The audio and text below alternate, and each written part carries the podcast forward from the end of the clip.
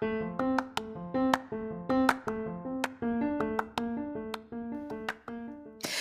there, and welcome to the daily podcast where wisdom smacks us with kisses or love taps. I'm Michelle Spiva, a wisdom strengthening coach, your host, and practical priestess of wisdom.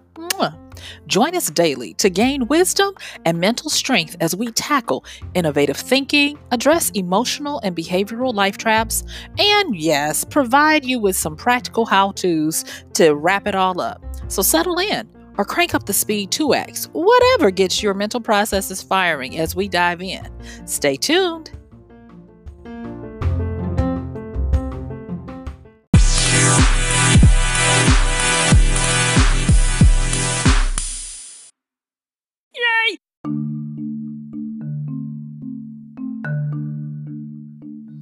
Hey there, this is Michelle Spiva, your practical priestess of wisdom and host of your daily podcast, Wisdom Smack. Mwah. So, thank you for joining me today, and I want to invite you to listen as we talk about knowing when to stop.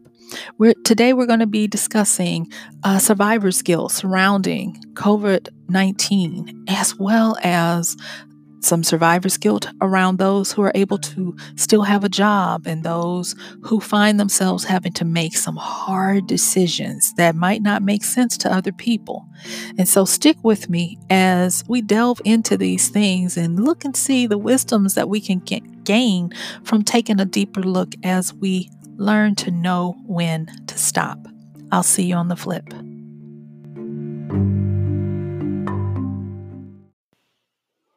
Hey, and thank you for joining me today as we get into knowing when to stop.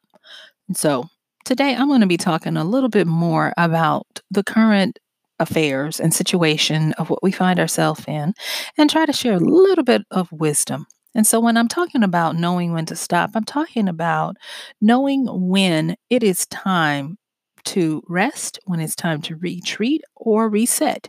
We talked a little bit about this yesterday when we talked about because you don't want to. And so today is kind of a little more of a follow up, but in a different vein.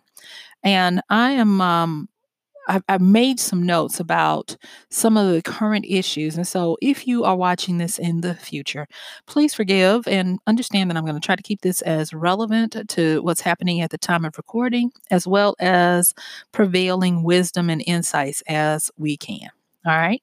So the other day I saw an article uh, of about a gentleman, young man, who had uh, survivor's guilt of COVID 19.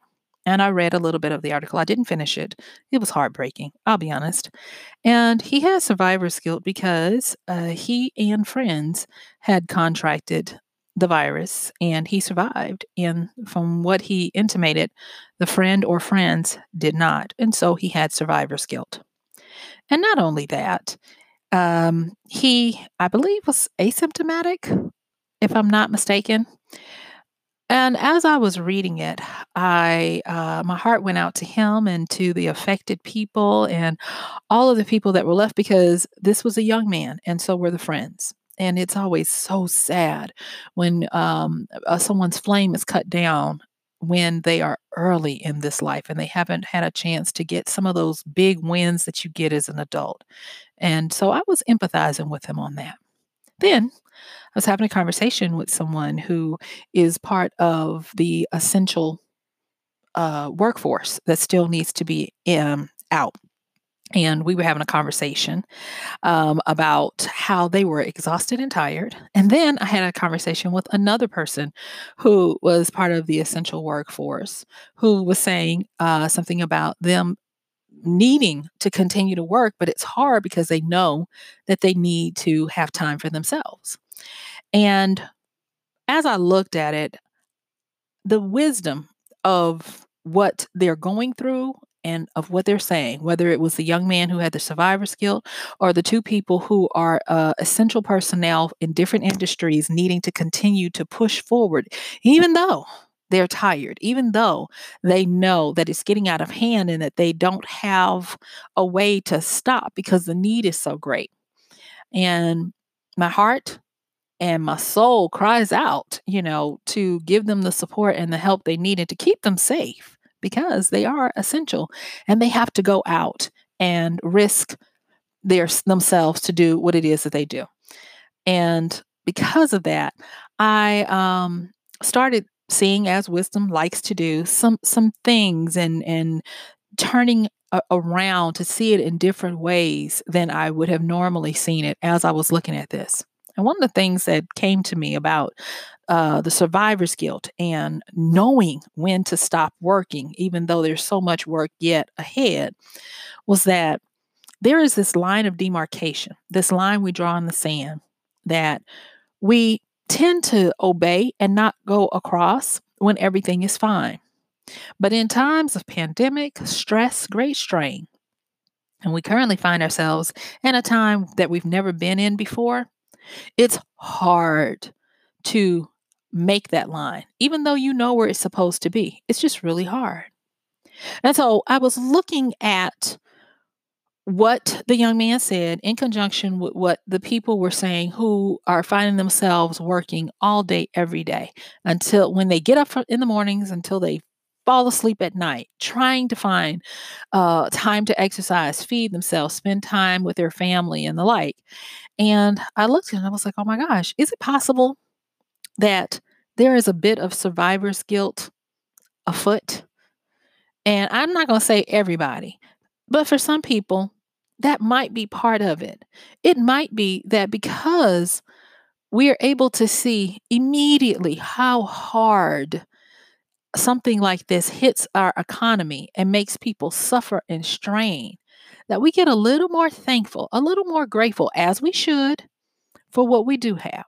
We get a little more able to give a little extra because we're all in it together. And but for the grace, could we be the person who is in dire need, struggling with no hope in sight because there seems to be no end in sight.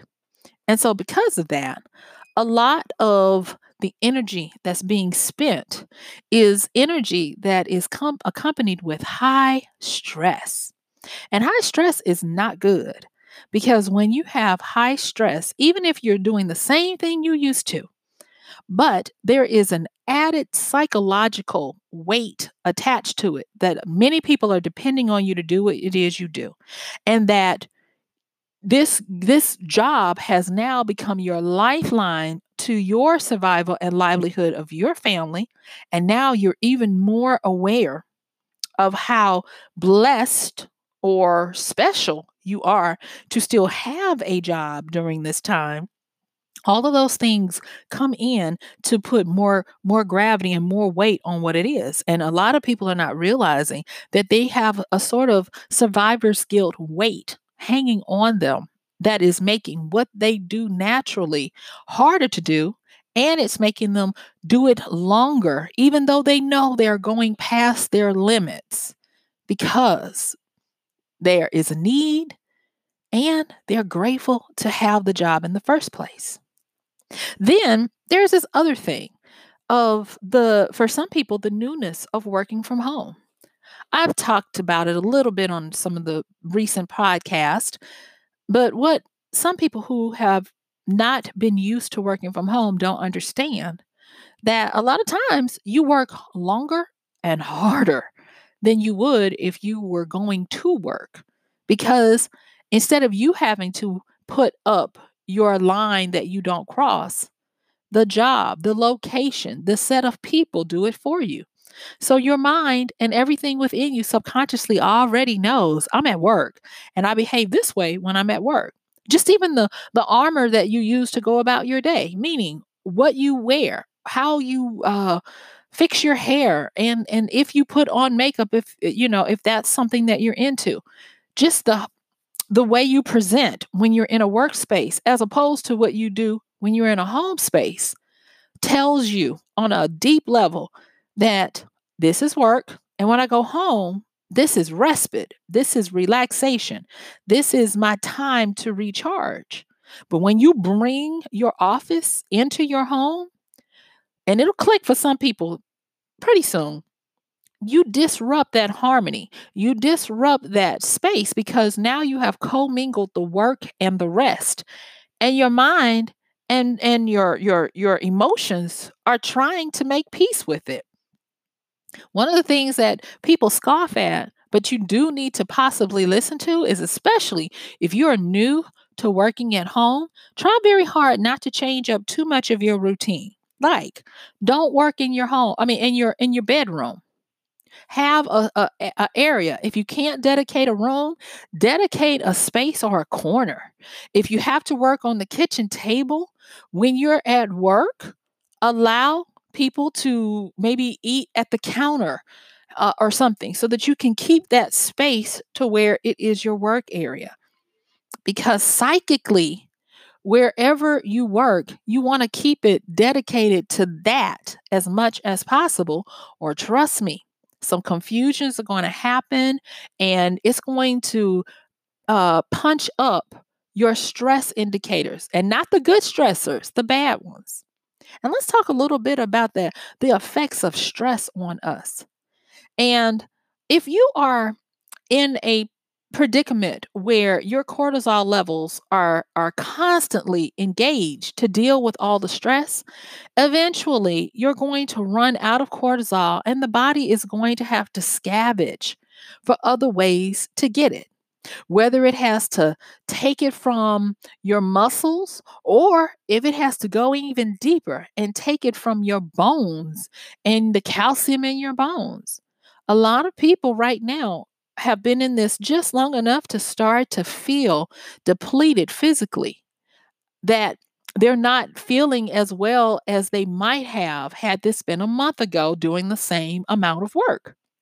And that if that's the case, then I would encourage you, whew, I would encourage you to address any areas of survivor's guilt you might be knowingly entertaining or unknowingly entertaining and make some time to step away and to make sure that if at all possible, you separate the areas where you relax with the areas that you work in.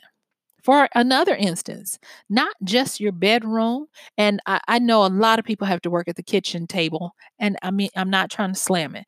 And, you know, some people might be saying, well, I work on my couch in front of my TV. If that's the area where you relax, then yeah, I'm gonna tell you probably not that. If you can, dig out that old um, card table or that old uh, TV dinner stand and get a folding chair. Put your laptop on that and go put it in a corner and work there. And make it where that is your designated area of work so that you can know when to stop. Because I'm going to tell you, when you've been sitting staring at a wall in a corner for five, six, seven, eight hours, you will quickly start to learn, oh, I've been in this corner long enough. But if you commingle that space where you're sitting in front of the TV doing your work and you keep your laptop on your on your lap and it might be after work but you still hadn't finished up a, a, few things a few emails or a report you were working on. And you go on and you turn on the tv and you're still working and watching tv and then the next day you continue to do that. Maybe it's maybe a week or two weeks and that has become your norm. It is going to be harder for you to truly disengage from the time when you have to be hyper conscientious to work and the time when you need to allow yourself to relax so that your body can release all the toxins and the stresses and strains that you built up being hyper vigilant all day to work. And in a perfect world, you would be like, oh, well, I can just go into the guest bedroom and work, or I can go over here and do this. But let's be honest, if there is anybody else in that house with you, it's not going to be that easy to work in your corner or in that separate bedroom or at that kitchen table because other people are trying to live and work as well. There are many households where you've got more than one person working at more than one job. Whether it is a, a couple, spouse, or significant other, or it might be where you've got parents working in some rooms. Then you got adult children who have come home to shelter in place with the family who are working in another room, or they don't necessarily have it where they can work in different rooms. It's going to make it kind of hard. And so there comes a time to know when to stop to know when to have a hard full stop that says, okay, the day is over. I am going to do what I need to to decompress, whether that is binge watching uh, shows, picking up books. Wink, wink. I have books. Uh, check the show notes to see my pen name, pick up some of my books, or whatever it is, so that you're able to truly get a get a reprieve from the pressure because whether you know it or not you're not blind and subconsciously, you're taking in a lot of messages. You're looking at people who are really straining and stressing out about where their next meal is going to be, about how they're going to pay, continue to pay for a roof over their head. You're looking at the fact that there are a lot of people who didn't weren't able to retain their job. And maybe it might be overtly um obvious that people are ready willing and able to remind you that there are many people lined up who would have no problems being uh, in your shoes for your job if you don't comply to the expectations of what's going on. Now, I don't know your specific situation, but I do know this that you can't keep this up forever. And so you might as well get wise about it and learn how to take a little bit of time here and there because the last thing you want is to run straight into that wall and be forced to take a lot of time to get back. And so it's probably time for you to really get, you know, get to the point where you can consider what it is that you need to do and how it is that you need to go about doing it.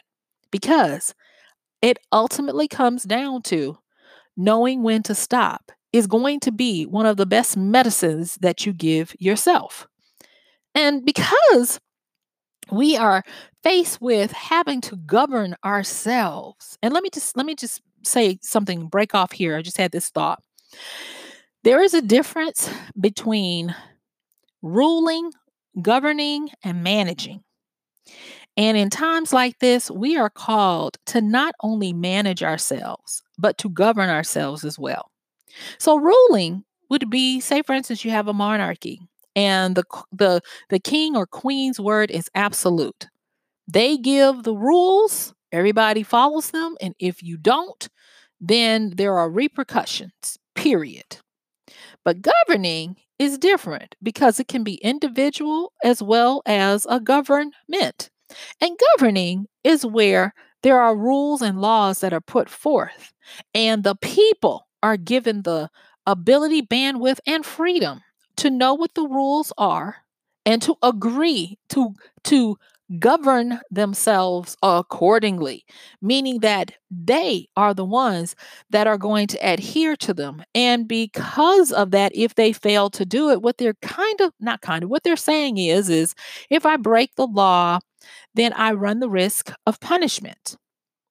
And the difference between ruling and governing is ruling what what is said is said and done and so much so that there uh, could be a lot of uh, presence of uh, oppressors, um, guards, uh, knights, uh, police officers, sheriffs, whatever you want to call it, to enforce those rules.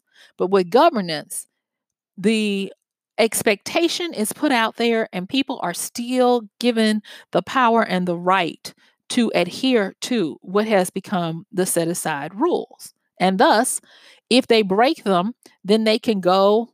Well, I know in, in the United States, they can go in front of a collection of their peers and make their appeal and have some say so and be willing to defend themselves uh, against that. But with rulership, you break the rules. If somebody say you break the rules, you just go to jail or, or you suffer or whatever. But let's talk about management. And management is where you deem what you do or who you are as a resource to be used, and you manage these resources in a way for the purpose of efficient uh, effectiveness. And so, with managing yourself, you are managing the resources that you can produce. Unlike governing, where you are governing yourself to act in a way that society has, has decided is the way we're going to behave. And a lot of people tend to not realize that they are conflating governing themselves with managing their time on their resources. Because with managing, you have a finite amount of resources. You can't work all the time. You must sleep, you must eat, decompress, and all of that. With governing, governing is about your moral ethical and legal obligations to yourself and to others. And when you conflate these, you kind of get it confused where you might think that your resources of what you can do and produce is some way tied into your moral, ethical, and legal understanding of who you are as part of an organization, a society, or a government. And so there are a lot of people out here with this guilt because they are trying to govern their time instead of manage their time. And thus, they tend to believe that if I don't get all of this done, if I don't take a break, then I am not a good employee. I am not a good citizen. I am not a good team player. But when they fail to realize that maybe you should have managed your resources a little bit differently to understand when you are in the red, when you are depleting yourself and your ability to produce by saying, okay, I know I have these things to be done. And I'm going to need to take a break today, but I will work on them tomorrow. I'll keep everybody in the loop as to what I'm doing and not have that guilt, whether it be survivor's guilt or mercy guilt that you think I'm going to lose my job if I don't keep up with this breakneck pace that I put myself on, so that you can truly do what you need to and know when is time to stop. Because if you don't, you're going to hit that wall. And like I said, you're going to be forced to take more time than it should have taken if you had just gone to the point of understanding that you are to manage your resources. And by managing resources, you understand when they are depleted. You understand we have to shut down the line. You understand when you have to push back from the reports, from the Excel sheets, from the whatever it is you're doing because you have hit your your your benchmark even in the um, travel industry, the airline industry, um, and they're still going at this particular time, but there are federal laws that mandate the use of resources where there is mandatory crew rest so that nobody can dip into the confusion of governance versus management. So, by law, they make sure in the United States that crews at least for the domestic, that crews have mandatory rest periods of a certain amount of hours within a certain amount of time so that you won't overwork yourself and cause uh, airplane crashes and, and unnecessary errors that could cause life or limb. And so that is an example of how important it is for us to remember that we need to know when to stop. And knowing when to stop means that you get back to knowing that what things you are to manage and what parts of your life you are to govern and not get them confused. Not believe that what you do for your living with the resources, the tools, and the expertise and knowledge you have is directly in um, um, directly tied to who you are as a person and a good citizen to your community and as a good worker to your company. Because you will do yourself, your company, and everyone else a disservice if you overdo it and deplete yourself. So I hope that is making sense. Now, with the last few minutes that I have, I have something that seems to be unrelated, but I definitely want to talk about it. And um, if you'll just bear with me, um, I, I just kind of want to mention it. I normally don't go this route, but let me just shut up and say it. So, there seems to be a misunderstanding about uh, coronavirus in that people are treating it like it's a bacteria instead of a virus. And I am not a doctor. I am not giving out medical information or even advice. I am simply saying that the some of the information I'm seeing is quite confusing because I don't understand how, if we are to believe that we've been what we've been taught for years and years that once a virus is in you, you will always have that virus. It may be latent, it may be dormant, or it could be active. but you'll always have that virus because it changes your cells to a molecular level. And thus, you will have times when you'll be asymptomatic, but usually some kind of stressor could possibly trigger that virus to act up or become active in your system again. And so I was getting confused when I started seeing people saying that they were over the virus and now testing a negative. And I was like, but this is a virus. So it was not making sense to me. And then I just saw that a lot of people are facing, they use the word conundrum. I was like, why is there a conundrum? Because they were saying people who have the virus and were uh, cured or over it are now testing positive again. I was like, but once you have a virus, that's it. And the reason why I want to say this is because a virus is something that if you have any choice, you don't want to get because it's going to always be with you. It might not act up. You might always be asymptomatic. But guess what? You can pass on a virus when you are asymptomatic. And this is not me giving out medical advice. This is the nature of viruses 101. You can Google it and look it up. And because of that, when you have a virus and it invades your body, there are things called viral shedding. You know, when you don't feel like anything is going on, but just even the body dander, you know, the dead skin cells that you slough off just naturally, sometimes they can be loaded with the virus. And if those get out into the air, you know, maybe you're ashy, maybe, you know, may, maybe you don't realize it. Uh, you laugh, you talk and spit, spittle, or whatever goes out, and you have this viral load in your body. You can be contagious. And so, that article today was talking about how people that are asymptomatic have a higher viral load and can be more infectious than people who are exhibiting the symptoms. And so I'm saying this because I see people who are saying, well, if I get the virus, I'll just get the virus. It can't be that bad. That's just like saying, well, if I get herpes, I get herpes. It won't be that bad. But will you ever really get rid of herpes? No, you're going to always test positive for it, even if you're not exhibiting. And so I'm not trying to be crass or cruel, but I was talking to someone um, recently and I was like, what I think people should say is coronavirus is the respiratory equivalent of herpes. You're never going to get rid of that. So, why would you want to go out and knowingly run the risk of getting it when it is, I'm not going to say easy, but it's preventative, as we know right now. Might not be in the near future, but right now there are certain things that we can do and precautions that we can take to lower the risk of spreading. And understanding that now that we're dealing with this and people are now surviving it, that there might be re uh, flarings, and I, I pray that that's not the case. But we need to understand that a virus is still a virus. So let's be more mindful and and and let's be more considerate of people who have the virus, people who don't have the virus, and not take unnecessary chances of that. And the next thing I wanted to say, because this happened uh, yesterday when um, one of our states decided that they were going to reopen their beaches and people were in an uproar. And I said I wasn't going to say anything about it because I normally don't weigh in on this stuff because I know that the way I look at things is a little different.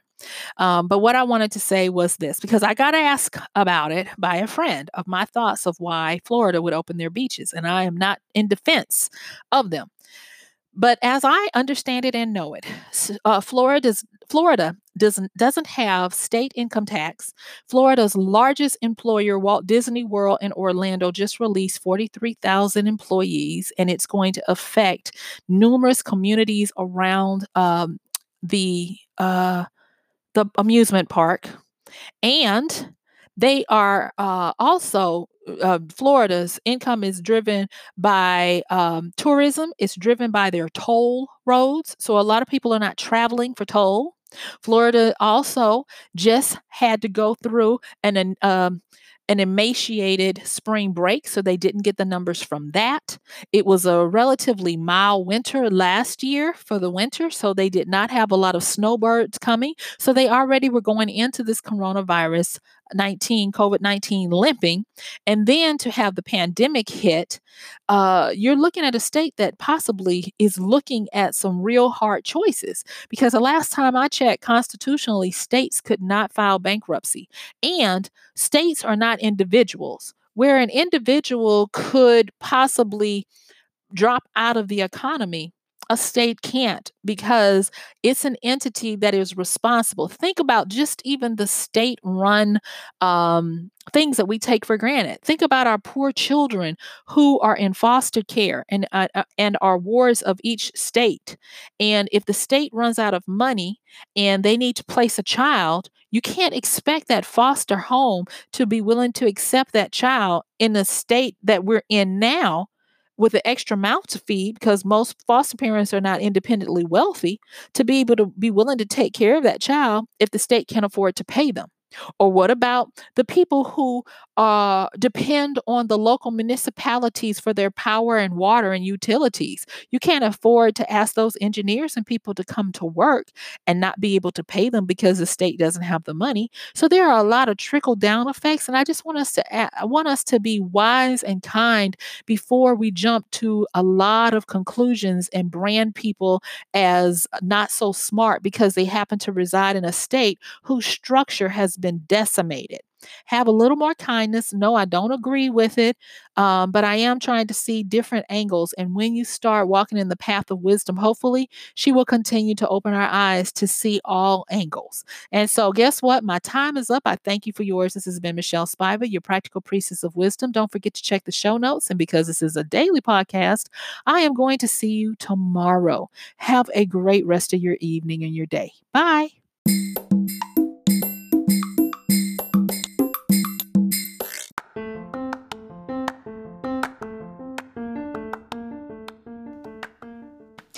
And that's going to do it for today's podcast of Wisdom Smack with Michelle Spiva.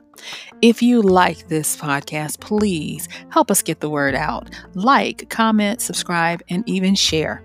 And if you really like it, please help us continue to get the word out by considering using this show's link for Amazon. So when you want to go to Amazon and you do all of your general shopping, uh, please use michellespiva.com forward slash AMZ.